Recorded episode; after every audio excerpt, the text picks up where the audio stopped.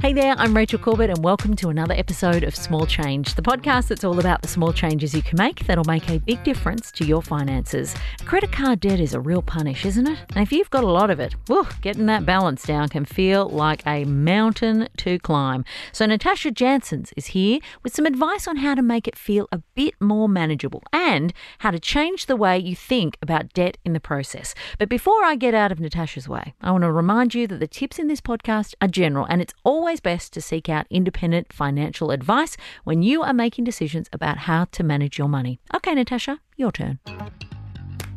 Stop me if this story is sounding familiar. Each month you decide to pay that darn credit card once and for all. You pour as much money as you possibly can onto it, and by the end of the month, the credit card balance has climbed right back up again. And so continues the vicious cycle. One step forward, two steps back. It can be pretty disheartening. Now, there's plenty of blogs out there telling you that you have to pay that credit card off first before you start to build up your savings. But I'm here to tell you that there's another way that you can tackle that credit card debt. I want you to forget about the math and shift your focus onto the science, and here's why. So, scientists have discovered that the way we manage our money has more to do with our emotions and our habits than it does with knowing what the right thing is to do with our money. So, what this means for your finances is that when you're trapped in the cycle of credit card debt, you have formed over time a strong habit around debt. And each time you use the credit card or you think about that credit card, you are strengthening the connection in the brain that's making that habit harder to break. But scientists have also discovered that all hope is not lost. And your brain has the ability to rewire or retrain itself. This is called neuroplasticity and is another way of saying that you can form a new habit over time. So here's how you can do that. I want you to stop thinking about your debt and I want you to start thinking about your saving.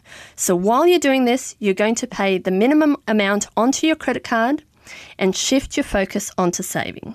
What that will do is start to shift your focus and your habit from debt to saving.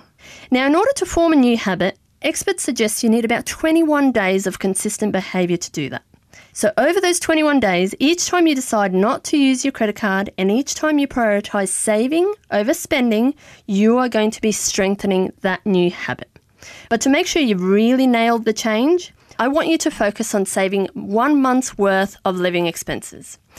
Once you have that saving down pat, now you can focus back on knocking off that credit card. Which is very important. We are mere moments away from setting those New Year's resolutions. So make getting rid of that credit card in whichever way you want to do it top of your list. And if you've got any questions for our experts or there's something specific you'd like us to cover in the show, make sure you drop us an email at smallchange at novapodcast.com.au. And I'll catch you on Monday for another episode of Small Change.